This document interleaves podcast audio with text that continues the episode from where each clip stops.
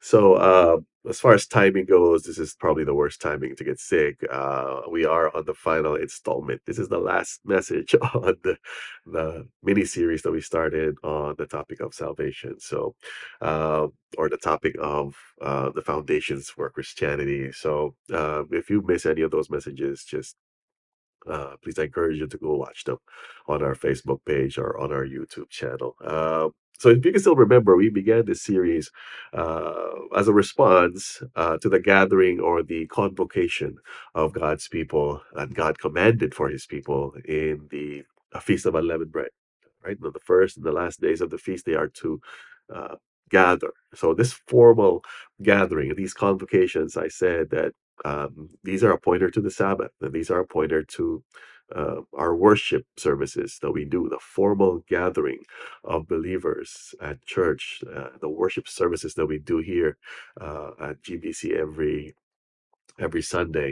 Uh, and I mentioned that uh, you know throughout uh, evangelical circles that uh, the worship of God has become uh watered down. Uh, it's become more of a rock concert. It's uh, become more of catering to people's uh, entertainment needs uh, instead of the original purpose for it, which is to uh, just drop everything and just enjoy the salvation that God has given to us. That's the purpose of the Feast of Unleavened Bread to begin with, right?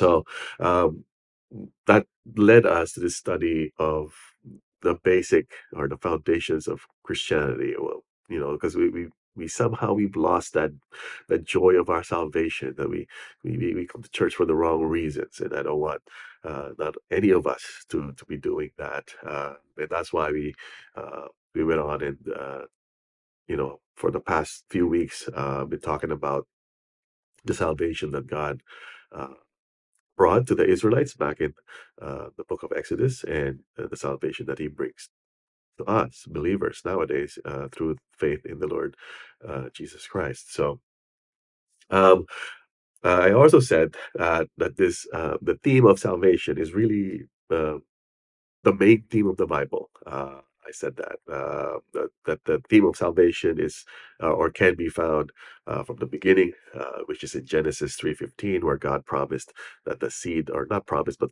prophesied that the seed of the woman will, you know, one day defeat the enemy, uh, which is the seed of the serpent, uh, the serpent itself, I would say. Uh, so it started there and all the way to the Book of Revelation. Uh, th- th- this theme of salvation uh, is just Um, prevalent and continuous throughout the whole uh, of the Bible. And I said that the, the goal, uh, God's goal when it comes to salvation, uh, is to restore his relationship with mankind, uh, to restore, uh, because, because that's what pretty much that's, that's the main thing that broke. And when that relationship broke between man and God, everything else in all salvation, uh, or sorry, in all creation uh, broke uh, because of that. So God's main goal in in saving is to restore that, uh, to restore that relationship with man. So uh, having said that, uh, we've answered three questions about this theme or of salvation. Uh, first question we answered was, why does God need to save? Uh, And I said that the reason why God needed to save was because we, our, our ancestors, Adam and Eve, ate of that fruit of knowledge of good and evil. And then once they did that, uh, they began to think, they were convinced that they are their own gods. Uh, and then from there, it branches out to other different uh, forms of that sin. But the original sin, that sin that Adam and Eve committed was that. Uh, it's not just disobedience, but it's that Um, gaining knowledge that they're not supposed to gain.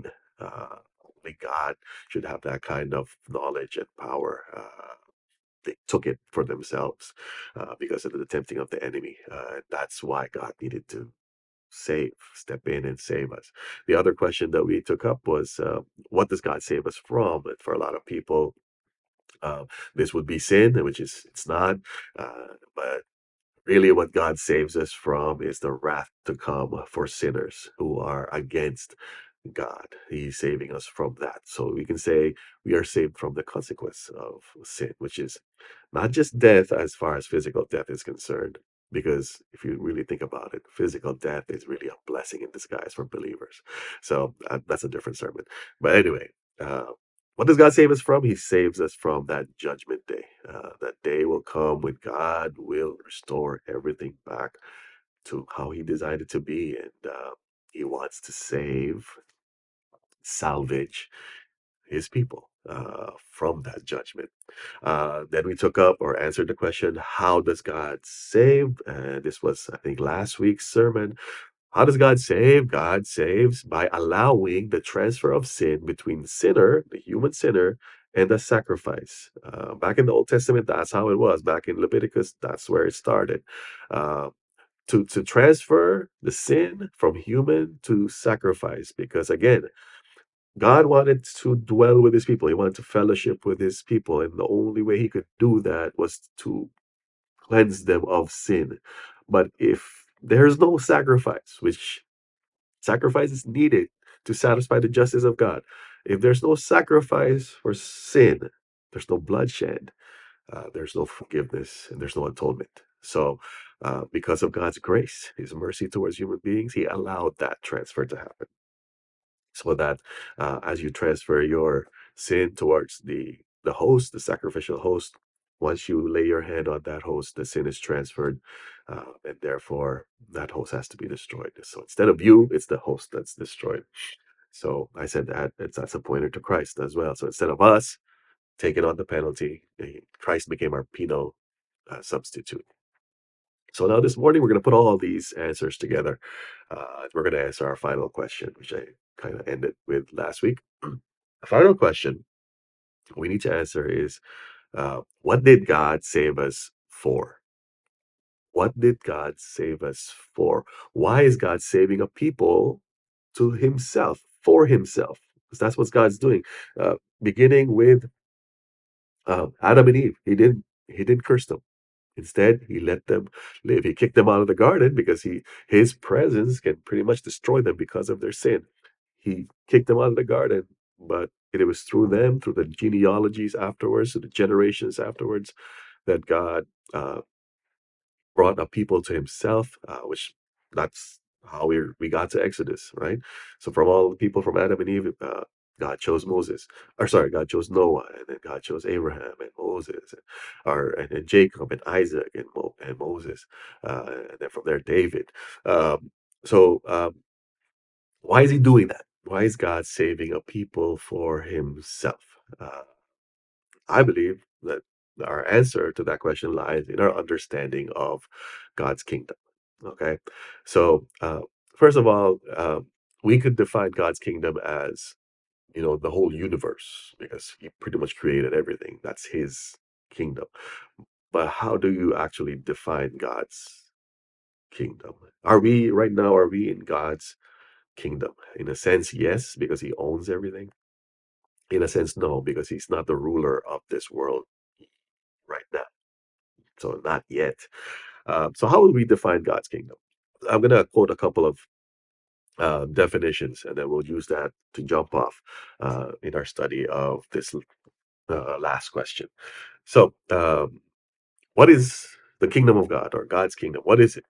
Uh, Graham Goldsworthy's definition of the kingdom of God is God's people in God's place under God's rule.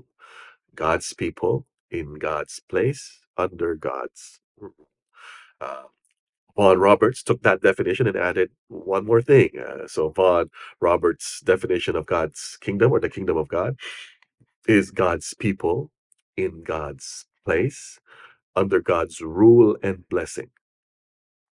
Okay, so God's people in God's place under God's rule and blessing. So for uh, a place to be considered kingdom of God, people in it has to be God's people.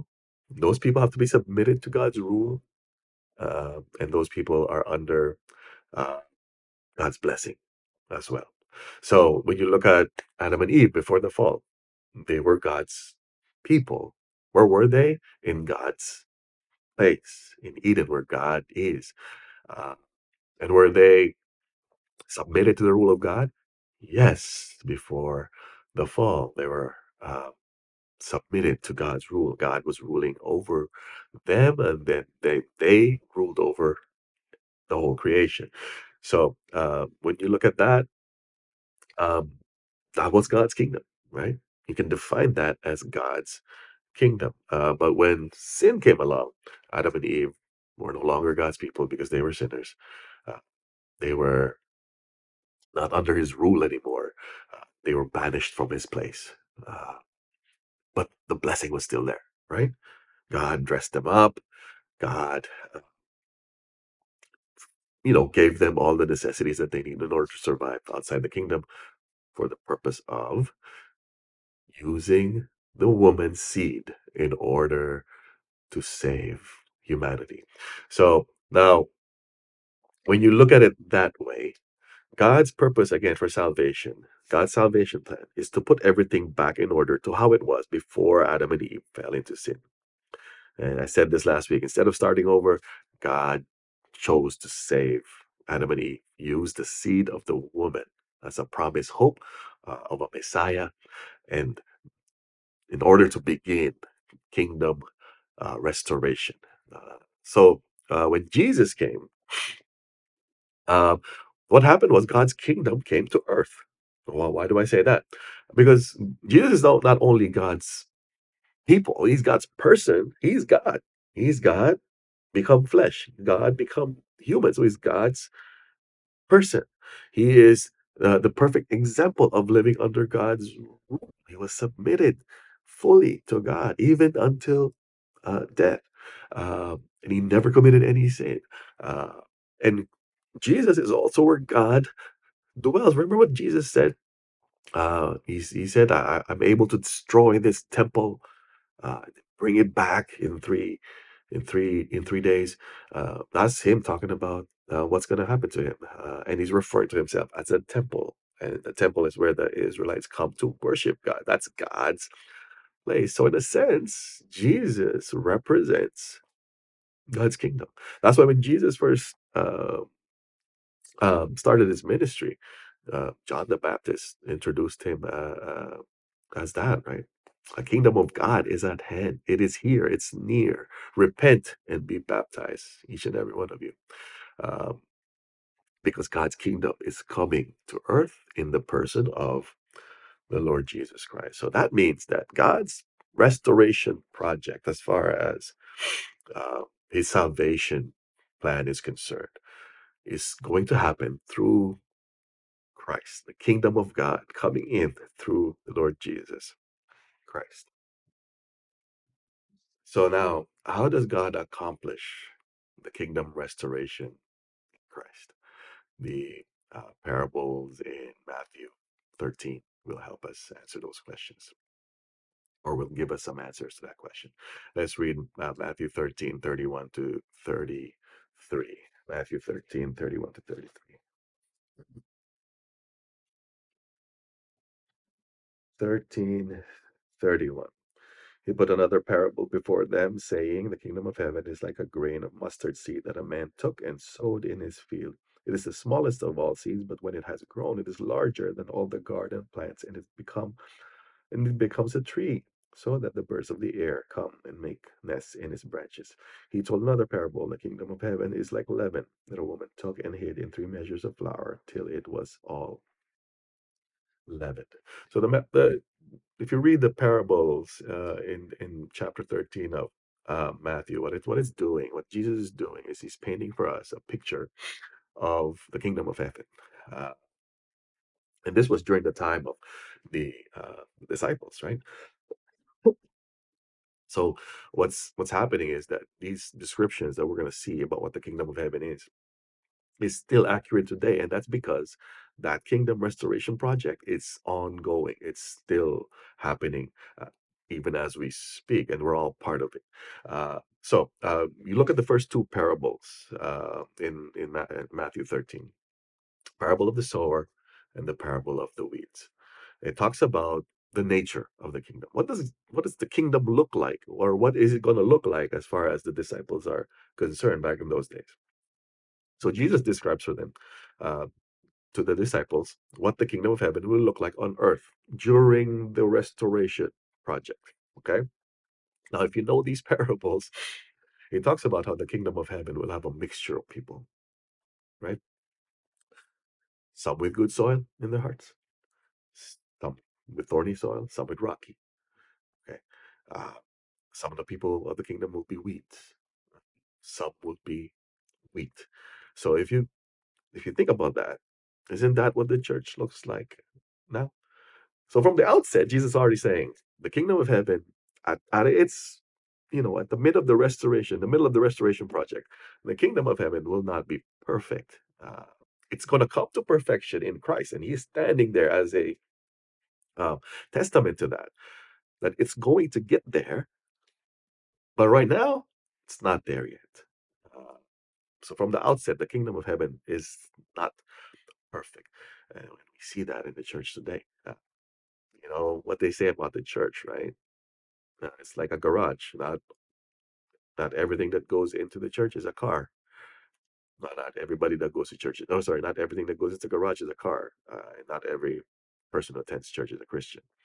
So uh, we see that in the church today. Uh, we see weeds in the church, and there's some wheat in the church. Uh, there's some people with rocky soil in their hearts that these messages, they keep coming to church, but none of these things are affecting them. Uh, some of them, they just don't want to come to church at all. Uh, so you see that picture in the church today. You see it uh, in the world outside. Uh, if we're going to consider God's kingdom as the whole universe and earth as his main kind of focal point, earth as his Eden, so to speak. Um, yeah, there's a lot of unbelievers out there that hate God. There's a lot of unbelievers out there. And then there's believers that proclaim that they are believing, that they believe in God, yet live lives that are uh, the opposite. So, uh, So again, the point of that Jesus is trying to make is that kingdom of heaven is not perfect. Uh, one of the reasons we're taking this theme up of uh, salvation is because a lot of evangelical churches have started preaching about a different gospel or are, are preaching a different gospel, uh, which in turn has uh, resulted in wrong worship of God. This is not what God called us to do as far as these convocations that we're supposed to have is concerned. So, um, so if you're a disciple, just imagine, like, okay, Jesus is calling you twelve. Okay, we're gonna start this movement, and this movement, it's you know, we're gonna you know share this good news. It's about the Son of God coming to earth, and we're gonna start this movement. And you know, you know what happened afterwards, right? Their teacher in this parable is telling them, well, you know what? Once we do start this movement, it's not gonna be perfect right away. Uh, in fact, it's going to be a mix. Like people will, you know, be weeds and wheat growing together. Uh, it's not going to be uh, like a perfect kingdom right away. It's not. Uh, so if you're a disciple, I would that would be discouraging. Yeah, it would. If somebody told me, if if I was Jeremiah, you know, the story of Jeremiah, uh, God called him to speak to the to the to the people of Israel. Uh, but he told them, don't worry, no, no matter how much you talk, no matter how much you preach, nobody's going to listen to you. If God told me that, I'd be like, no, I don't want to do this anymore. But um, praise God, okay? Jesus didn't stop there with those two parables. Because even though those parables, talking about the kingdom of heaven, uh, even though it seems like this kingdom is on rocky ground, Uh, because of the internal influences that are corrupting it from the inside, Jesus gives him another two parables that follow the first two, uh, which is the uh, sower and the parable of the weeds. Uh, and these next two parables talk about the power and the influence of the kingdom of heaven. So it is a an encouragement to the disciples who just heard the first two parables. So the parable of the mustard seed and the parable of the leaven is talking about the power and influence of the kingdom of heaven. So uh, these parables, the main focus of these parables, show that the kingdom of heaven, even though it starts off really small, right, it will ultimately grow into the most powerful kingdom the world has ever known. Okay, it, throughout the history of humanity, there has been kingdoms that, you know, startup, uh, empires that are built up, and they go down. empires built up, go down. Not this one. This one that Jesus is saying is so powerful. Uh, it's going to pretty much take over the world, right? It's going to be the most powerful kingdom the world has ever known. And the parable of the mustard seed talks about that. It talks about how small seeds will grow unproportionately big and larger than its humble beginnings. So big that this seed will grow and birds will be able to nest in its branches. Can you imagine that? Birds will be able to nest in its branches. If you know the mustard seed, uh, mustard plant, it doesn't grow into a tree. It's like a big bush. Uh, so how is a bush going to support birds and birds' nests, uh, for that matter? Uh, this mustard seed that Jesus is talking about is going to grow that big. It's unproportionate to its size. So it's going to grow so big that it's able to support birds' nests in its branches. Um, and what's what's what is Jesus trying to teach the disciple here? The disciples here again. Jesus is encouraging his disciples by saying that even though the kingdom of heaven will have a mixture of weeds and wheat, and not all who are in the kingdom are citizens, they will still reap the benefits of the kingdom. That's what Jesus is teaching. Uh, the birds represent outside influences. The uh, people who are not kingdom citizens will still benefit from the kingdom. That's how great the kingdom is going to be. And it's happening right now. You see it right now. The influence of the gospel in outreach efforts around the world is uh, is helping those who are in need, right? Now, the help that we provide, we don't ask, are you Christian? Okay, I'll help you if you're a Christian, or I'll help you if you become a Christian. No, we just help. We don't ask if they're Christian or not, right? So um, what? How, how does that work? Because the true citizens of the kingdom, that's their nature. Their nature is to be like God, right? So they're growing into that. Uh, God's nature is that, that even though Adam and uh, Eve sinned, uh, God didn't go, hey, that's it, you're, you guys are done. I'm going to destroy you now. I'm just going to start over. He didn't do that. He showed mercy. He showed grace uh, to these people and even helped them out, uh, helped them out physically, providing for them food and water and drink. Uh, or you can call it uh, common grace.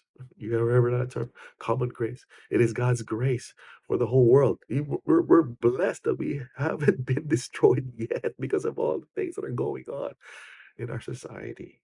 Uh, we're blessed that God hasn't destroyed us yet, that his promise on the rainbow to Noah, that he will never do that again by water, he hasn't done that yet. Uh, meanwhile, what we're doing is we're mocking him, right? Think about it. Um, the colors of the rainbow. Which flag uses that? Okay. It's the pride flag. It's the L G B T Q sign. So instead of it being a sign that God's uh, mercy and grace for mankind is, is available, because he hung up his bow on the cloud, he said to, to Noah. If I said Moses earlier, forgive me, but it was it's Noah, right? He, he, he hung up his bow.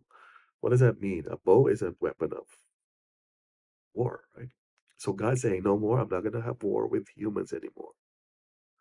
I hung up my bow.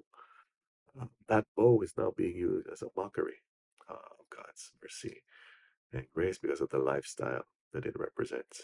Uh, but if you think about it, are the is that movement being destroyed? No. In fact, it's flourishing. More and more people are joining it, even Christians. Uh, but but that's that, that's what I'm saying. The, the, the kingdom of heaven uh, right now is not at its perfect state. Uh, um, but those who are true citizens of the kingdom, they will do kingdom work in that they will still help and they will still show the love of God uh, through how they help and how they live. Uh, and this will happen until the restoration project is finished. Uh, now, one, when it comes to this kingdom gaining size, if you look at the stats for the largest religious groups, uh, professing Christians make up the largest chunk. Uh, according to Pew Research dot org, I don't know if they're able to show this graphic, in two thousand fifteen, uh, professing Christians reached two point three billion. Uh, billion. Uh, the next religious group uh, are the Muslims, which comprise of one point eight billion. As far as uh, those who claim to be Muslims are, are concerned. So, and if you look at the graph as well, the graph says that the Jews are the, the least, the smallest, right? But their influence in Christianity made us the biggest. So, you know, this this this parable of the mustard seed has multiple applications for it, multiple truths to it that you can see. Uh, I don't want to say multiple truths, just, just one truth to it, but multiple examples of that truth that we can see in our word, in our world today. The Jews is the smallest, but the Christians, which arguably came from the Jews, is the largest. Small to large. Uh, just something to think about. Uh, so in the parable of the mustard seed, that's what Jesus is doing. Jesus is encouraging his disciples, telling them that the kingdom of heaven is like that. It's like a mustard seed, coming from small, humble beginnings to ultimately becoming the most powerful kingdom on earth.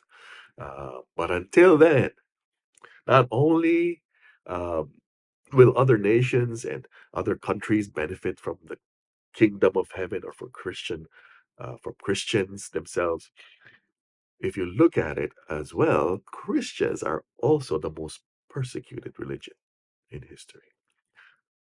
Halo dot org says this, and I quote, "The group Open Doors U S A figures that three hundred sixty million Christians last year lived in countries where persecution was significant. Roughly five thousand six hundred Christians were murdered, more than six thousand were detained and imprisoned, and another four thousand were kidnapped. In addition, more than five thousand churches and other religious facilities were destroyed." Ah, so we are the largest, but we're also the most persecuted. I was listening to my son's uh, physics class uh, this week, uh, and a representative from the Muslim faith uh, came in to do a presentation on Muslim Heritage Day, I think. That's what they call it. Uh, so it's basically just telling the students about the Muslim religion uh, and encouraging kids to, who are Muslim, to be proud of their heritage as Muslims. So I asked Caleb, uh, so when is Christian Heritage Week? He checked his calendar. There's no Christian Heritage Week. There's Jewish, there's Hindu, there's all the other ones. No Christian, no Christian Heritage Week. So sometimes, you know, you can look at the parable of the mustard seed. Uh, and if you read it the way I explained it, that these birds are, they're not really part of the kingdom, but they, they just benefit from it. Sometimes you read that parable like that, and you can, you can be angry at how Christianity is being treated today. We're the ones who are there first when the war happened in, uh, in Europe. Uh, whenever there's a storm, it's always the Christians that come in and provide aid. But the way we're being treated uh, is just, right, uh, unthinkable. Uh, and it's hard to look at that and not get angry. But uh, if we're going to look at what God said, uh, or what Jesus said in the parable of the weeds, he tells us, don't pull out the weeds. You know, there will come a time in the harvest season when his workers will do that, that the weeds will be separated from the wheat. In the meantime, and I share this with the workers at G B C, doesn't matter if there are weeds in our church, keep working the soil. It's not our job to judge the weeds at church. There's a lot. Keep working the soil. Keep working the field. Yes, it's going to get hard because some of these weeds, they, they, you know, they, they make you allergic. They make you sneeze. They make you sick. Uh, but the the owner of the land said, "Don't pull them out. Just keep working the soil." Uh, and so I think when you uh, look at that in the context of Matthew thirteen, it's a it's an encouragement for the disciples who will be starting this. They're the ones who starts off this project. Yes, Jesus ultimately is the, he's the cornerstone, right? And then all other stones are built around that. But it's the apostles who, after Jesus went up to heaven, they're the ones who started the church, uh, which is still going strong today. So it's an encouragement for them. And even though Kingdom of Heaven is going to be a mixed bag of people, ultimately it's going to grow. And it's going to grow huge, so huge, that uh, it'll even support uh, and help out those who are not citizens. So yeah, uh, what about the leaven? Uh, I kind of discussed this already during our uh, sermon on the Feast of Unleavened Bread when we took up the importance of the leaven, but we're going to take a deeper look into this parable this morning. So Um, the purpose of this parable is to show the disciples that the kingdom of heaven has powerful external influences, which is shown in the parable of the mustard seed, and it also has a powerful internal influence. Uh, all right, so in the in the parable of the mustard seed, it, it shows that the, the influence that Christianity has externally will even benefit the birds. It will even benefit those who are not part of the kingdom. Now, this parable of leaven talks about the same thing. It talks about influence, but this time it's an internal influence. And the main point of this parable, again, is that the leaven is like the kingdom of, of heaven, that no matter how small it is compared to the, the dough that is being put into, it will still permeate and influence until ultimately the whole dough is leavened. And you notice, no matter how small leaven is, you stick it into the dough, the dough doesn't change it. The dough doesn't make it unleavened. Leaven, no matter how small it is, changes the dough. It makes the dough leavened. There is no stopping this leaven from permeating and influencing the dough, right? So now, that's the main point that Jesus is trying to convey to his disciples in this parable.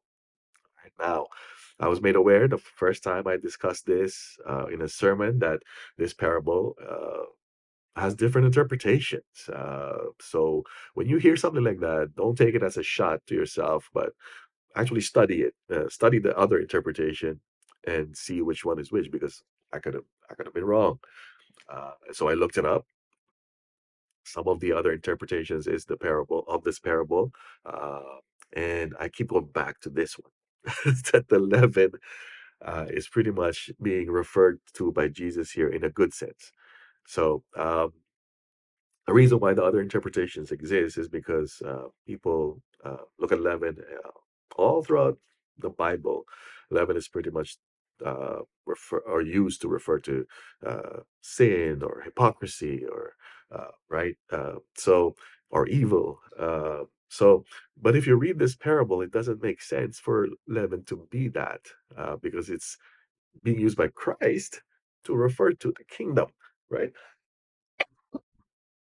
So we cannot, and I said this before, you cannot look at a word in the Bible and interpret it the same way and not look at the context. The context is what determines the meaning of that word. So um, when you look at leaven, yes, it is used, and I said this before, to associate with sin and corruption. But in the context of the word, the way Jesus is using it, it doesn't make sense, right? Just read, just read the verse for yourself. The kingdom of leaven, or sorry, the kingdom of heaven, sorry, it's late. The kingdom of heaven is like leaven. So if I were to ask you the question, what is leaven likened to in this parable? Your answer should be the kingdom of heaven, right? Simple. Now replace leaven with sin and corruption or evil. The sentence would say that the kingdom of leaven is like sin, or the kingdom of heaven is corrupt. Does that make sense? Given the fact that Jesus already mentioned that during the first two, two parables uh, and are giving the disciples some hope with these two parables. Ultimately, and what these two parables are saying is an encouragement because of the first two parables, because of the parable of the sower and the weeds. Right? Jesus is trying to encourage. So why would he say that the kingdom of heaven is like corrupt? He wouldn't say that. Um, like one example, uh, when you look at both the word lion, lion or beast, usually it's lion, uh, the actual word lion.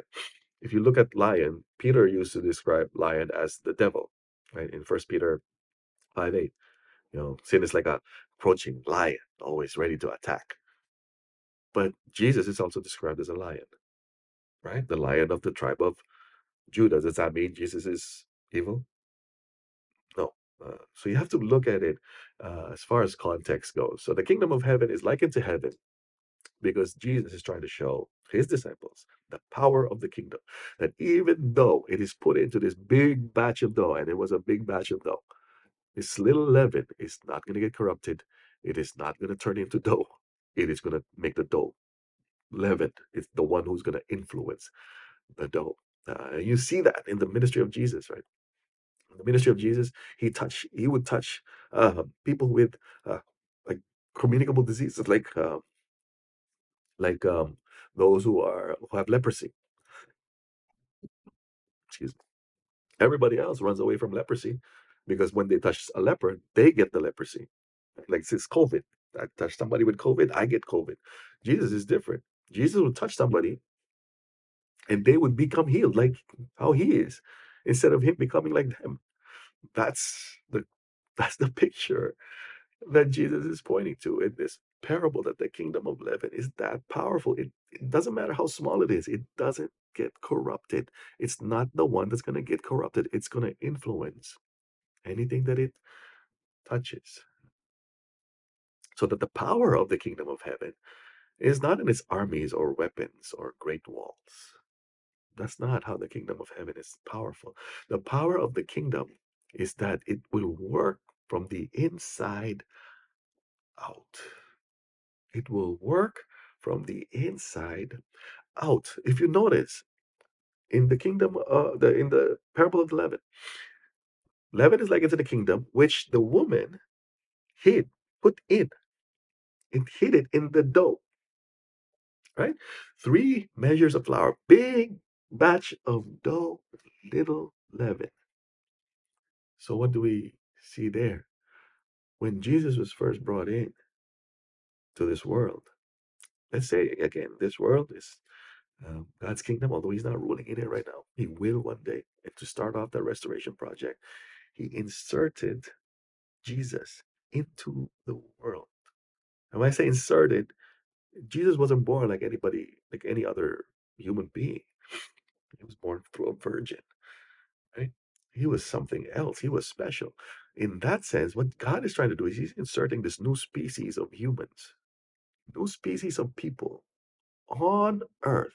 And what that species is going to do is it's going to multiply and multiply and multiply. It's going to start this restoration process, this leavening process, until the whole world is going to be like that one human. But it started off with one, Jesus.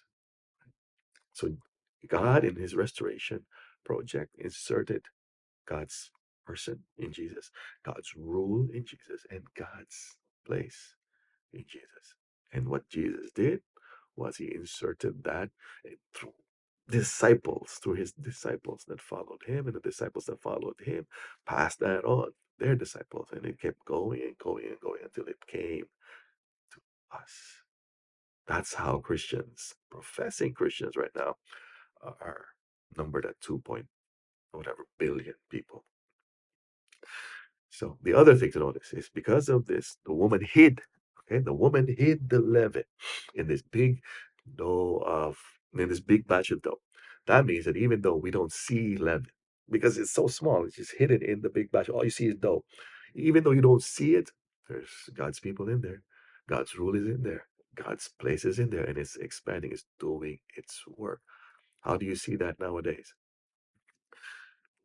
Nowadays, there's a lot of underground churches, right? Underground churches in North Korea, underground churches in China. These places uh, are prime examples of that being hidden.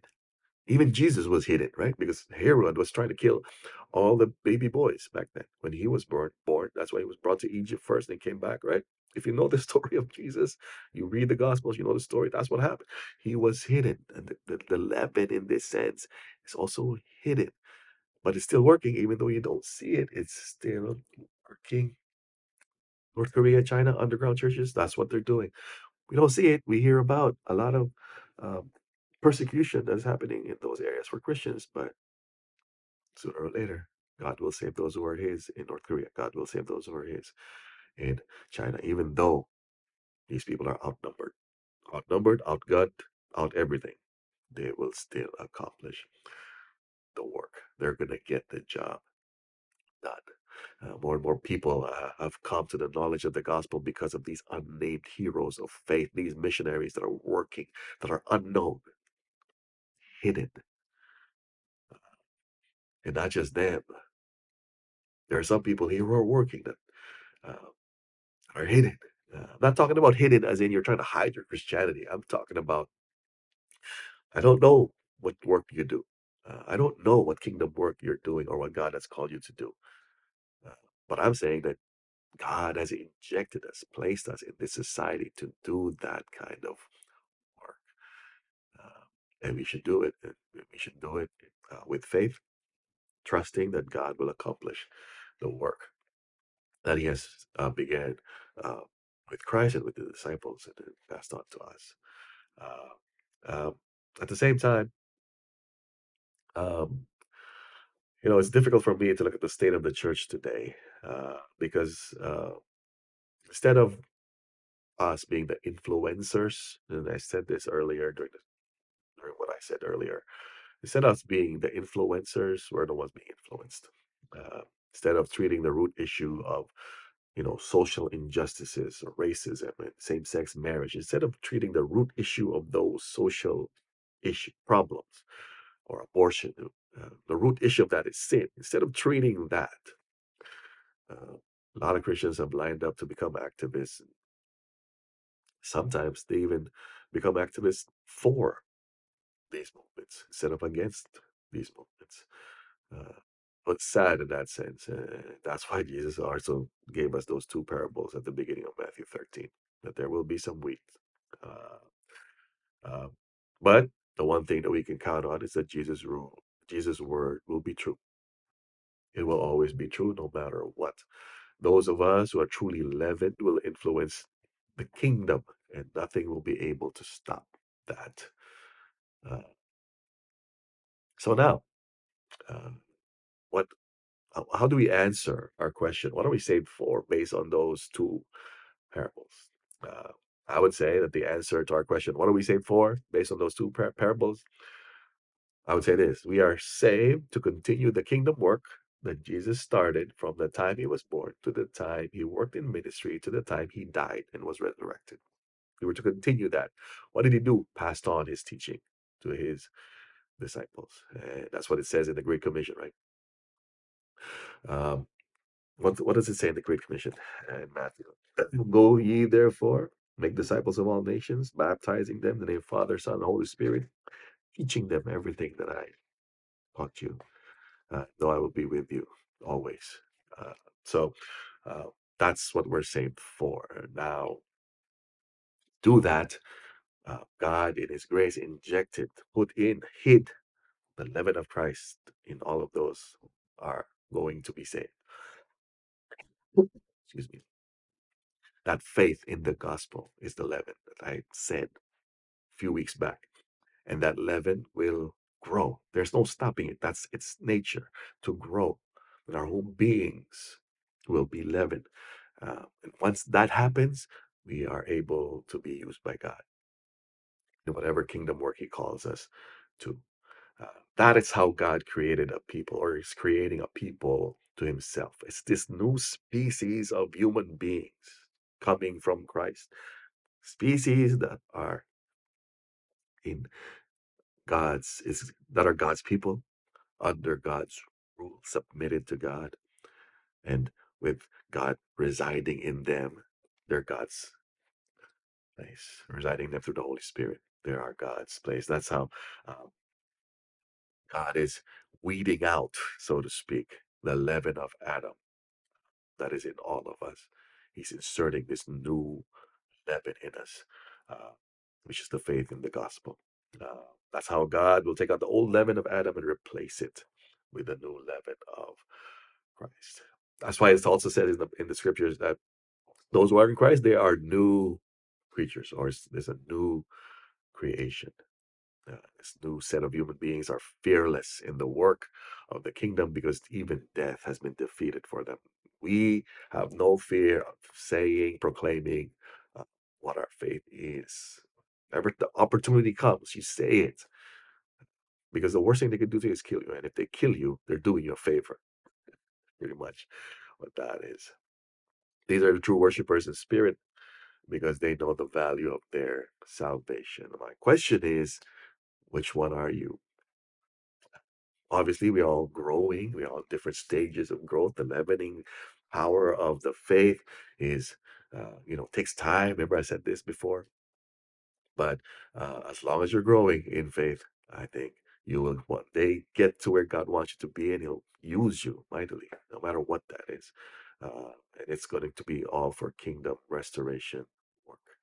Uh, so I hope that's uh, a blessing to all of you. Uh, next week, we're going to go back to our Exodus story. And I hope to be there in person next week. Uh, so please pray for me. Pray for my family that they don't get what I have.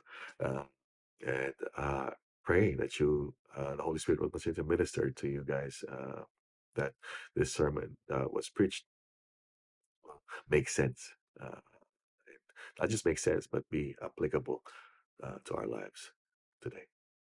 All right, let's pray. The Lord bless you and keep you.